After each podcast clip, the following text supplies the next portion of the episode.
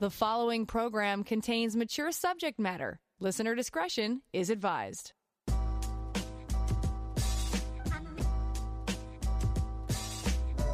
Turn us on, and the satisfaction's guaranteed.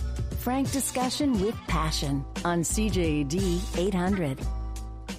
Welcome to the Friday edition of Passion, where just about anything goes. We'll talk about some sex in the news. Uh, I'll answer questions. We'll talk about the orgasm gap, some research on that, who uh, who orgasms more and how and such. We'll also talk about happily ever after, expecting that in our marriages actually hurts us. Plus, is casual sex emotionally healthy. All those topics and whatever we've got time for, plus your questions. Uh, but first, Calling's not the only way to connect. The inbox is easy and always open at 514 800.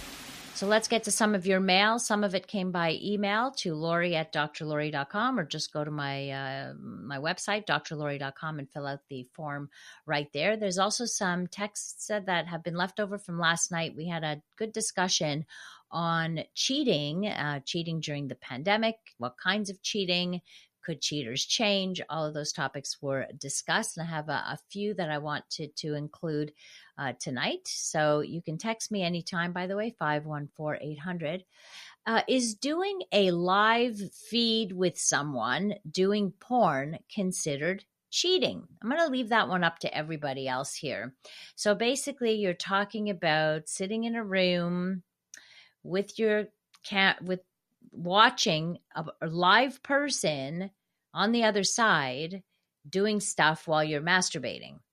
Uh, with from people I know who do this, they interact with that person as well. They chat with them, they pay them, they send tips, uh, whatever it is. So uh, that really, I mean, I would consider that cheating if you are doing this in secret. Like, are you? How, how would your uh, partner feel about this? That's the one question. So you might your partner might be okay with you watching porn during masturbation, but maybe not okay with you watching uh, and interacting with the real person on the other end. So you would want to ask your partner that actually. And I would think that many would say yes, that is definitely a form of uh, of cheating. So I'd love to hear what uh, people have to say about that. Is doing a live feed with someone doing porn considered cheating? My vote is yes. It's a form of uh, digital cheating, cyber sex cheating, cyber infidelity. I know a girl that cheated on her boyfriend with a guy that I knew and her ex boyfriend, and the new guy both look like Jim Morrison, and she's married with kids with the new guy now. That's interesting, right? When one looks exactly like the other. Uh, but aren't there some people who cheat simply because they are not in a, I don't know what, relationship they can't escape for whatever reason? Could be. If you want someone else, isn't that a sign it's over regardless? Well, it's over in one's heart and in one's connection. It would, it's very hard to keep a connection with two people and keeping like a separate life on the side. So my guess is that the connection to the wife uh, or the husband is um, is not going to be so great. They're going to feel quite disconnected if this is happening. Someone puts it really well here. I don't believe lack of satisfaction necessarily always has to do with one's partner, so much as more often than not, the dissatisfied person themselves and the fundamental cause of their dissatisfaction is furthermore not necessarily always sexually based or related, but alternatively could have a deeper emotional and or psychological origin as well. Very, very true. Consequently, it's essentially everyone's personal and individual responsibility to understand themselves as well as their proper tastes and desires in order that they may ultimately feel integral enough to bring something substantial to a relationship, as opposed to being solely dependent upon another for their personal fulfillment, which is ultimately their responsibility instead. That's uh, very beautifully said. Thank you for that. Text writes that if you are being intimate with someone in any form, it is cheating. So if the person is a real person on the end of a camera uh, rather than say watching porn you, i guess you're saying that would be um, cheating another texter any act where you wouldn't feel comfortable with your partner sitting next to you i would classify as cheating i like that definition just like whatever you are texting sexting someone if you wouldn't want your partner to see it and they might interpret it in a certain way then you shouldn't be texting it because that in itself is also a form of uh, of cheating, as many people have seen. A couple more emails here. Hello, Laurie. I am 20 and sometimes listen to Passion. I listened to the Baby Boomer show for the first time. At first, I thought, oh my God, this is going to be so not cool. The more I listened, the more I got into it. I wish my parents were boomers. Boomers are so awesome. I went on YouTube and searched songs from the 60s and 70s. Many songs I knew, but did not know they were from the boomer years, and some songs I liked right away. I never listened to before. I'm hooked on Tommy James and the Shondells. I love to dance and get right into disco Le Freak. I remember that one. Dancing Queen, Get Up and Boogie. Super awesome dance music. My parents are in their mid 40s, are in no way as in touch or as cool as boomers. Woohoo, boomers. I forgot I forget the other two boomers' names, but they were my kind of people. So um, Mallory and Mark were the other two boomers. Thank you. It's nice to get that kind of support from young people who are trying to understand the boomer generation. Totally appreciate that. Uh, just a fast note to say how much you are helping me keep my sanity. On my way home, I will be taking my adopted grandma to my place for the weekend. I love these follow up emails. We've heard from these some people over and over again. She means the world to me, and I love her so much. Just if I back, if you're just hearing this story for the first time, this is someone from the very beginning of the pandemic when we talked about reaching out. We did a lot of shows on helping each other and reaching out to people and such. And she reached out to an elderly woman months and months ago, and now they are like uh, mother and daughter. It's the most beautiful thing, and she has helped her through the entire um, pandemic and has kind of adopted this uh, this grandmother. So one of those angels out there, frankly. Uh, she means the world to me, and I love her so much. She loves playing song quiz 40s and 50s music on my Alexa, and it is heartwarming to see her enjoy herself. She still beats me at Scrabble, but I've got much better. Men are still not part of my life and will not be until this pandemic has passed. Well, I'm happy that you found a companion, and at the same time, it's so nice because it just you help each other right it's a beautiful thing uh, and then I got a follow up from a texter who wrote in, I guess, a couple two nights ago, possibly, uh, telling us uh, the unrequited love texter, uh, emailer rather, who um, you know has emotional feelings for someone who has told her absolutely not i'm not interested in a relationship etc etc she writes thank you very much for your advice the other night i had a talk with my guy friend and i now know I was fooling myself. I realize now I do not really love him like I thought I was in love with the idea. Even though the sex was great, best ever, there is much more to a relationship, so much more. That was the last time we spoke, but he told me if ever I really needed him, he would be for me, be there for me as um, as a friend.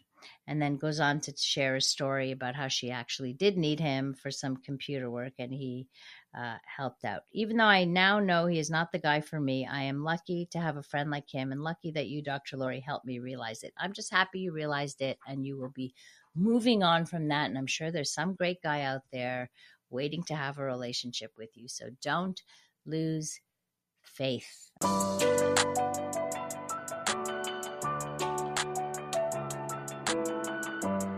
Passion with Dr. Laurie Betito on CJAD 800 couple of texts here to share with you uh, tonight on our Anything Goes Friday night. I don't understand why people would pay to watch someone that they can't touch rather than making plans with a live person. Also, sometimes people find it easier to sext rather than meeting, but porn does the same thing and is free and anonymous.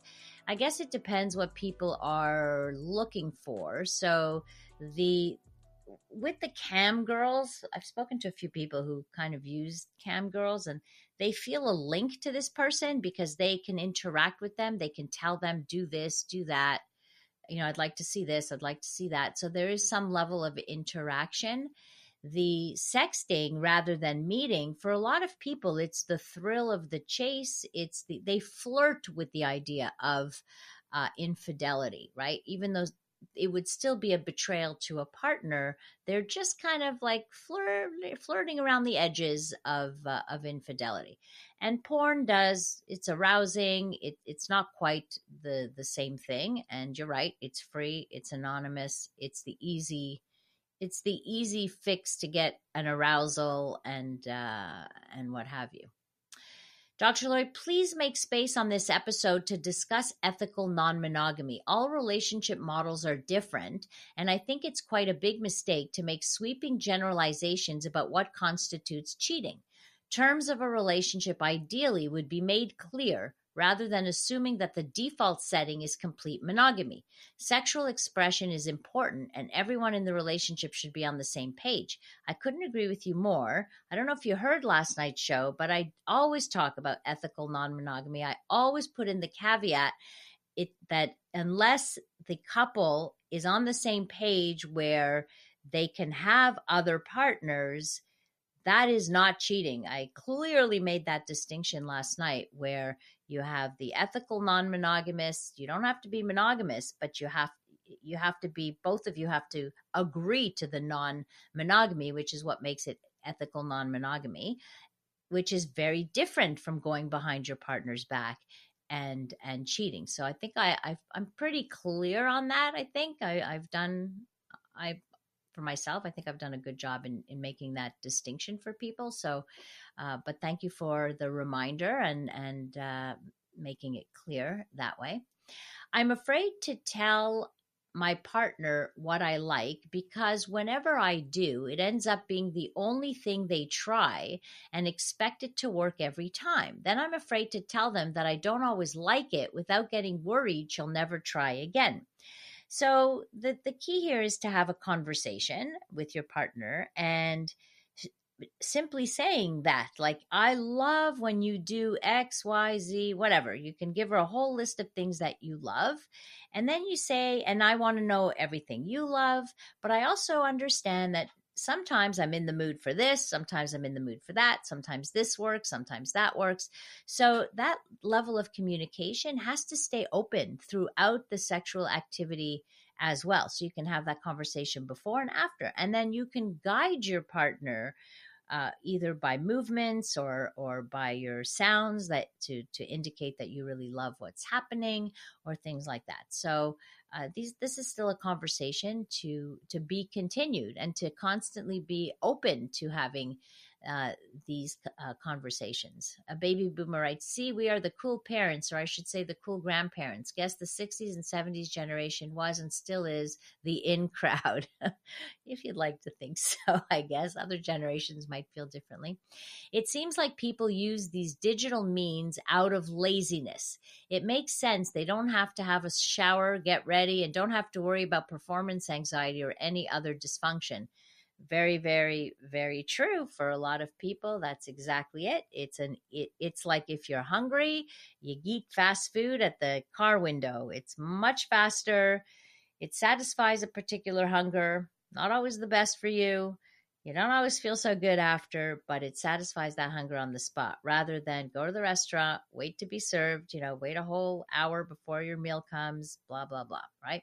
It's a little bit like that all right, let's talk about the uh, orgasm gap, meaning that there is a difference in the amount of orgasms men and women um, have. So there's new research that's published in the Journal of Evolutionary Behavioral Sciences that reports that approximately 50% of men experience an orgasm every time they have sexual intercourse. For women, this number is only 4%. I don't know if that number surprised you for men. I would have thought it was higher. So only 50% experience an orgasm every single time. So that's a myth busted right there. but interesting to see the difference between men and women. But I've said this, and you've heard me say this umpteen times that intercourse is not the way to a woman's orgasm. Uh, and clearly, it, as in this study, 4% only. And they did this study with uh, uh, young, I guess, millennials, uh, university students in, in New York. And they asked them questions How often do you experience an orgasm during penile uh, vaginal sex? So, what they found approximately 2% of men indicated that they never experience an orgasm during sex. 11% said they experienced an orgasm less than half the time, and 37% said they experienced an orgasm more than half the time. For women, 15% said they never experienced an orgasm at all. 49% said they experienced an orgasm less than half the time, and 32% said they experienced an orgasm most of the time. There was other uh, there's other research it was uh, 2018 it was published in the archives of sexual behavior also that looked at that and they found that 33% of heterosexual women uh, report um, report always experience an orgasm during sex while 75% of heterosexual men reported the same. Now this was a larger survey of us adults much larger than the first one i just said. Uh, and they conclude the female orgasm is far more challenging to attain than the male orgasm. The research literature bears this out, with findings from several U.S. national studies showing men report experiencing orgasm during sexual activity much more frequently than women. But interestingly, the gap is not nearly as large when looking at non heterosexual individuals. The researchers found that 59% of lesbian women reported always experience an orgasm during sex, while 65% of gay men reported the same, which I find super interesting, right? They also examined which forms of sexual interaction were more likely to increase the likelihood of producing an orgasm in women. So, this is where you have to listen. Again, nothing new, nothing earth shattering, nothing you didn't already know, but the research bears this out that oral sex and manual stimulation is, are key key to helping women or increasing their likelihood of producing an orgasm in women. The researchers found that both men and women who engaged in acts of sexual variety, such as wearing sexy lingerie, incor- incorporating massages, trying a new sexual position, or taking a shower or bath together were more likely to orgasm during sex. They write orgasm frequencies for heterosexual women only approach those for men when other behaviors were added to sexual intercourse, like oral sex and manual stimulation. These findings are consistent with the view that there are biological differences between men and women in likelihood of orgasm during intercourse. The findings, however, indicate that this orgasm gap can be reduced by addressing sociocultural factors and by encouraging a wider variety of activities when men and women are sexually intimate. This makes the case more, more of a case for the importance of foreplay. So, for those of you guys who go straight for intercourse, no, no, no. If you care about your partner and her pleasure, you got to do a bit more than that.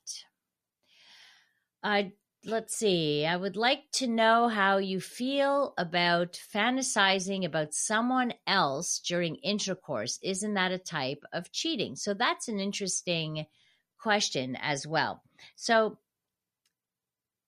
if you do this, if you have to fantasize about someone else, and you cannot focus on your partner ever, I think it's a problem.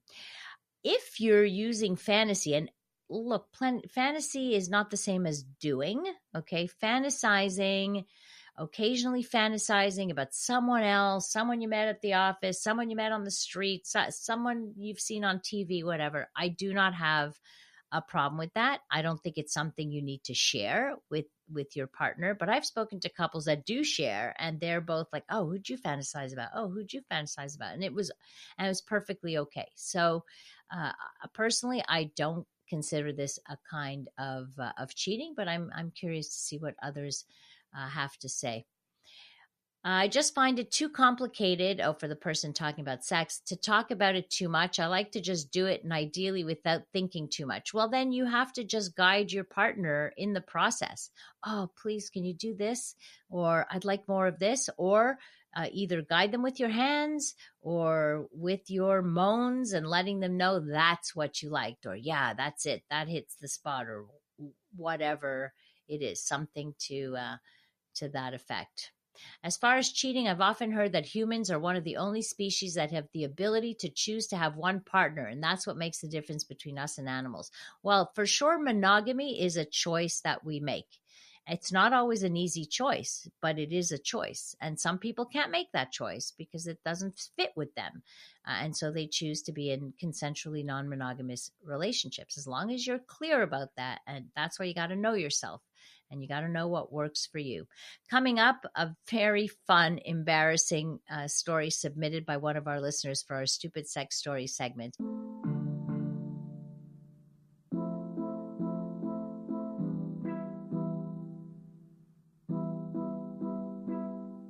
A safe place to work out the kinks in any relationship. It's Passion with CJAD 800's Dr. Laurie Betito. Time for your stupid sex story, embarrassing stories uh, submitted by our listeners. So I'm keeping them anonymous. I see names, but I'm not going to say the names. Um, that way we can, you know, get it going. Uh, let's see. You have a disclaimer, Laurie, and the be- at the beginning of your show. This stupid sex story will need a disclaimer of its own. My sister and I lived in Sherbrooke and we were both attending McGill University. We both had part time jobs and shared the same car, and our parents helped us financially because we were renting an apartment in Montreal during school. I had a boyfriend at the time, and my sister decided to go home for the weekend, but I was working the Sunday morning, so did not go. She left Friday afternoon. I had my boyfriend over. We had dinner and opened a bottle of wine, then another and another, to the point we were just pretty sloshed. He wanted to have sex, but I told him I'd just started my period and it was pretty heavy. The wine had the better of both of us, and we tossed a towel on the hardwood floor and a couple of throw pillows, and we got started, drunk as skunks, and nothing mattered. At some point, we both passed out on the floor. My sister did not go home. She walked in on us. She screamed at the top of her voice, and my boyfriend and I came around, blood everywhere, vomit, bottles on the floor, and the smell. It was enough to make anyone sick. I remember my neighbor running in, and she was in a state of shock. My boyfriend freaked out and just grabbed his clothes and crawled into the kitchen. I sat up, and according to my sister, I said I am so effing drunk and vomited on myself again. The next thing I remember is being in the bathtub with the shower going. Next day, I still felt sick, but my sister cleaned everything up. The reason she did not go home was because she called and mom and dad decided to come early Saturday morning to Montreal. My sister hooked up with a friend and went to a movie. She was going to stay at her friend's place and come home early and clean up before her parents arrived, but changed her mind. Had my sister not come home when she did, I think we would have still been passed out on the floor the next morning. My parents noticed I was not myself, and I just told them I had one too many glasses of red wine last night. I remember my sister looking at me and saying, You could not have drank that much. There was a lot of red wine on the floor that you spilled. Of course, we know it wasn't red wine. Two of the throw pillows had to be thrown in the garbage, and my sister was not happy with me, and it took a lot of making it up to her. That image she calls a crime scene is still embedded in her memory. On a finishing note, we both graduated and still as close as can be. it ends well. Uh, so happy your parents didn't walk in on that. That would have scarred them uh, for life. A couple of texts here. Uh, I can tell you, as a lesbian woman, myself and my partner always have an orgasm and multiple orgasms every time. And that goes with the with the studies that show that women who are non heterosexual women tend to have uh, more orgasms more often. Uh, so there are many animals or birds that have only one life, one lifelong partner, like gray foxes, seahorses, and swans. They mate for life. So thank you for checking that and letting us know. Not not all animals are uh, non-monogamous. There you go.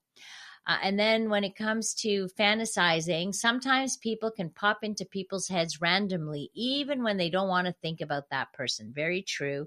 very sometimes very hard to control and it's just a thought. It doesn't mean anything. It doesn't mean that's who you want. It doesn't mean that's who you want to have uh, sex with. So there you go.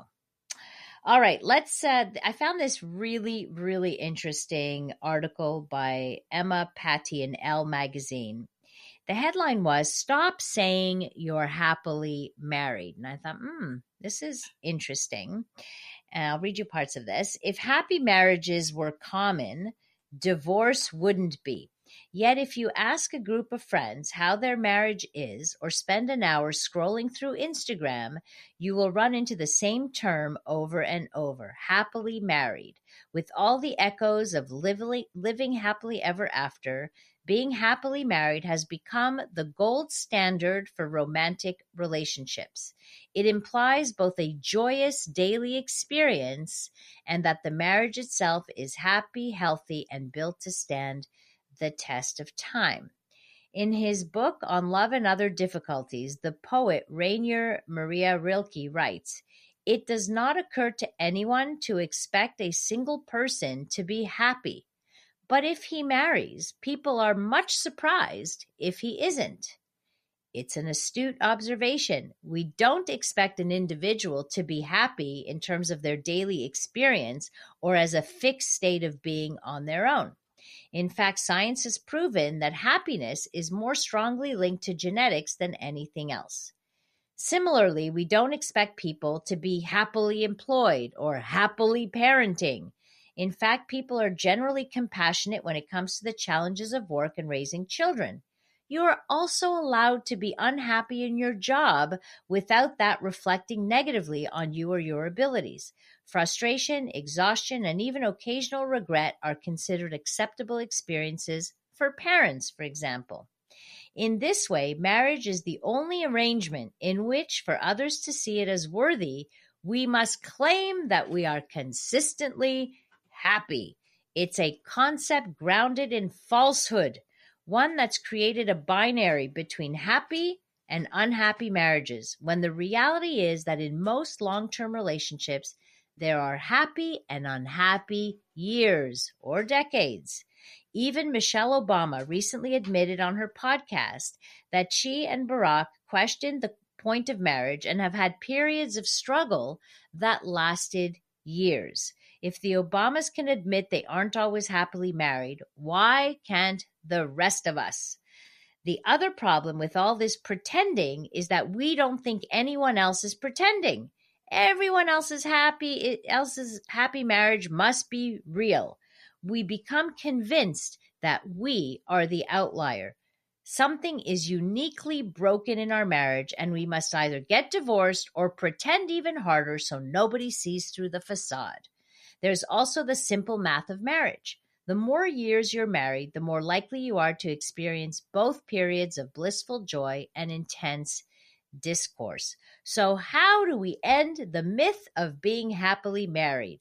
Let's start by talking openly and honestly. We need to bring this more nuanced and understanding to marriage, a collective understanding that you can be in a healthy or meaningful marriage with many moments of happiness, but you will still likely experience hard times. I thought it was a brilliant piece. Absolutely loved it. Emmy Pattee of Elle magazine. If you want to read that, that was only part of it. It was actually quite quite a bit longer than that uh, but I thought it was brilliant. Loved it. Texter writes Marriage contracts should be other contracts that have an end date with all ownership details included. Seven years and with an auto renew for three years if both agree. Saves a lot of legal complications. In principle, I'm not sure about the contract, but I like the idea of every seven years, or I don't know how many years, but sitting down and doing an assessment like doing an audit of your marriage and looking at what works, what doesn't work, what can we fix, it, it, and then renewing the commitment to working on it, renewing that commitment. Dr. Laurie, what does monogamous mean? Monogamous means that you are with one partner, no other sexual partners, one at a time. You're exclusive with one partner, sexually speak, speaking is what it means.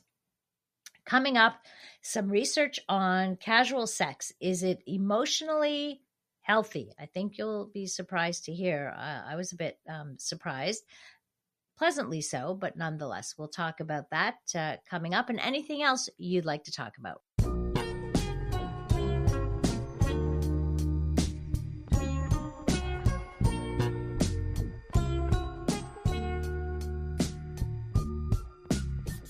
From the pleasure and the politics to the hangups and the heartbreak, you're listening to Passion, CJAD 800.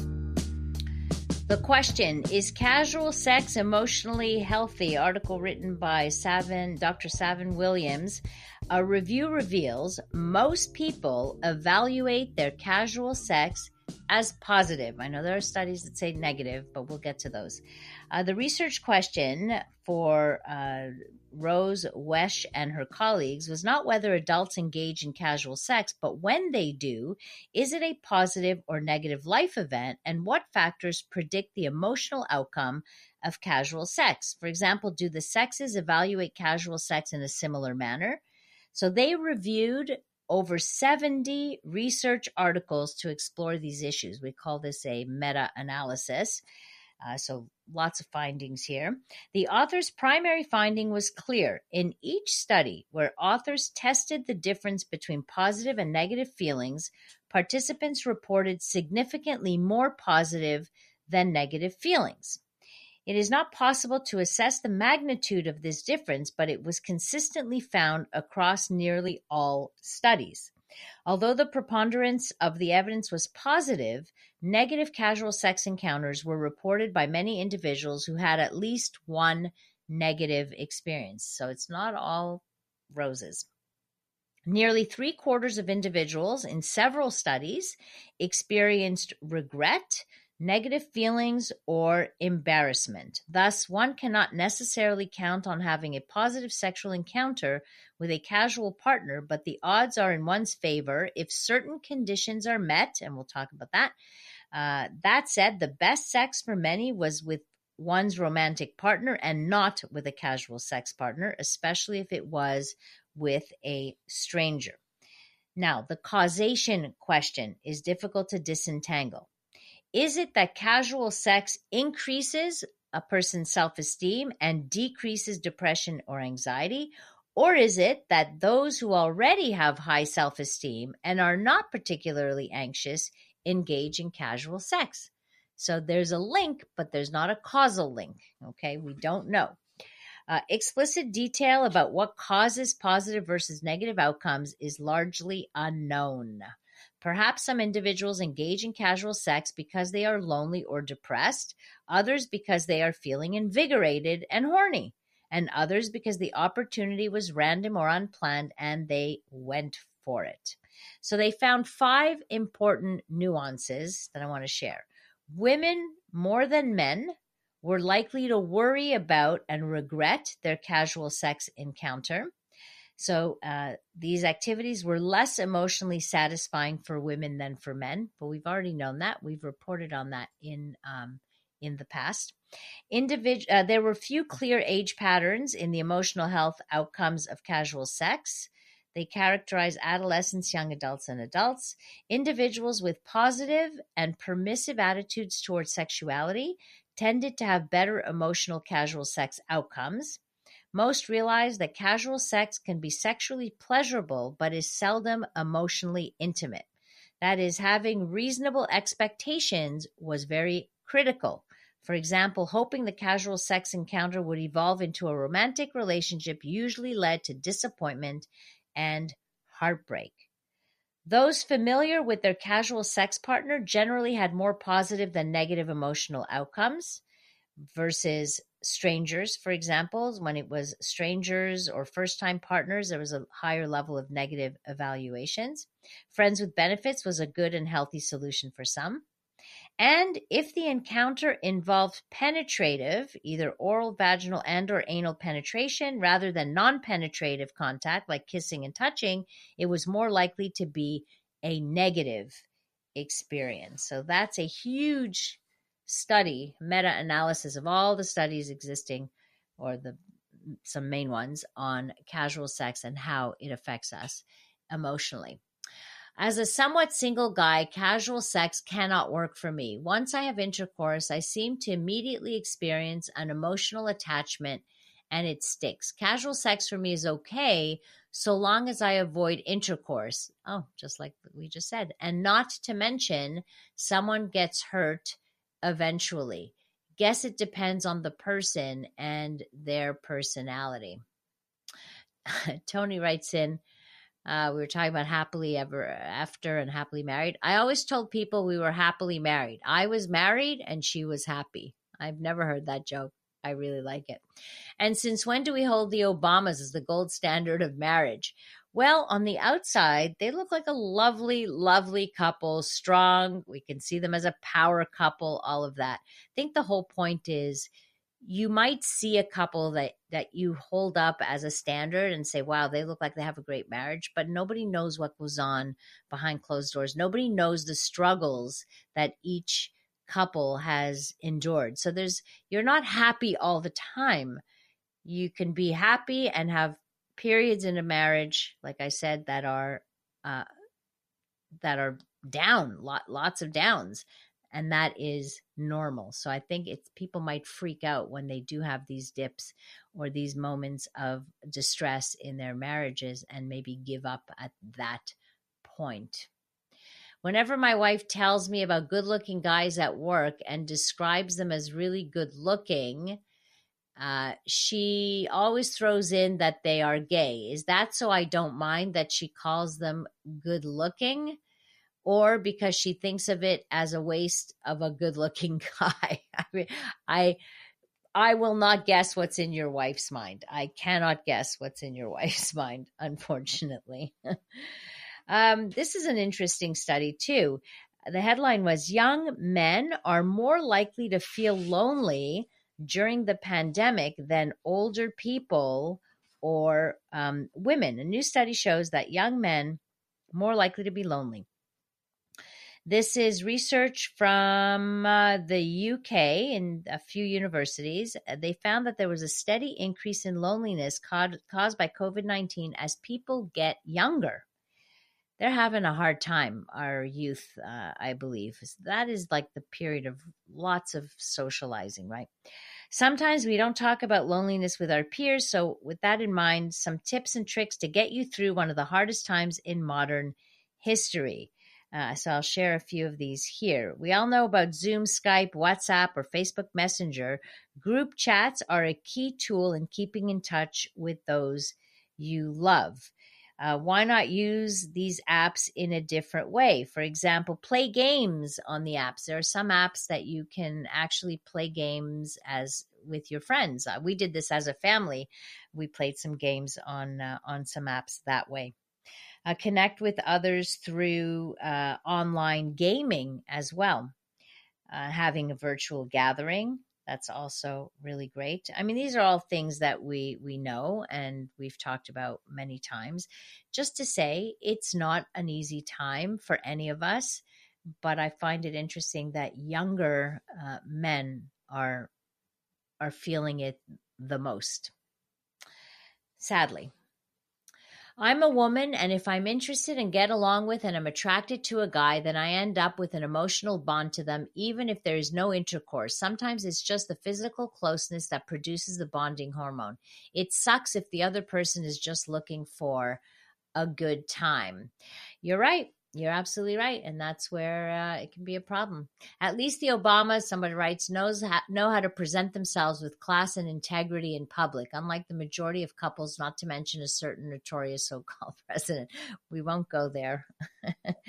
Although I watched something very interesting today. I don't even remember on on what, but I I watched through uh, YouTube stuff, and they were looking at the relationship between. Uh, Trump and, and Melania, and they they were just picking apart like every time they're seen together, and how she sh- you know shushes him away, like moves his arm away or what have you. It's very rare that there's there was a lot of warmth between them, and now people are um, predicting that uh, within 90 days she will be serving him with divorce papers. I don't know if that's true.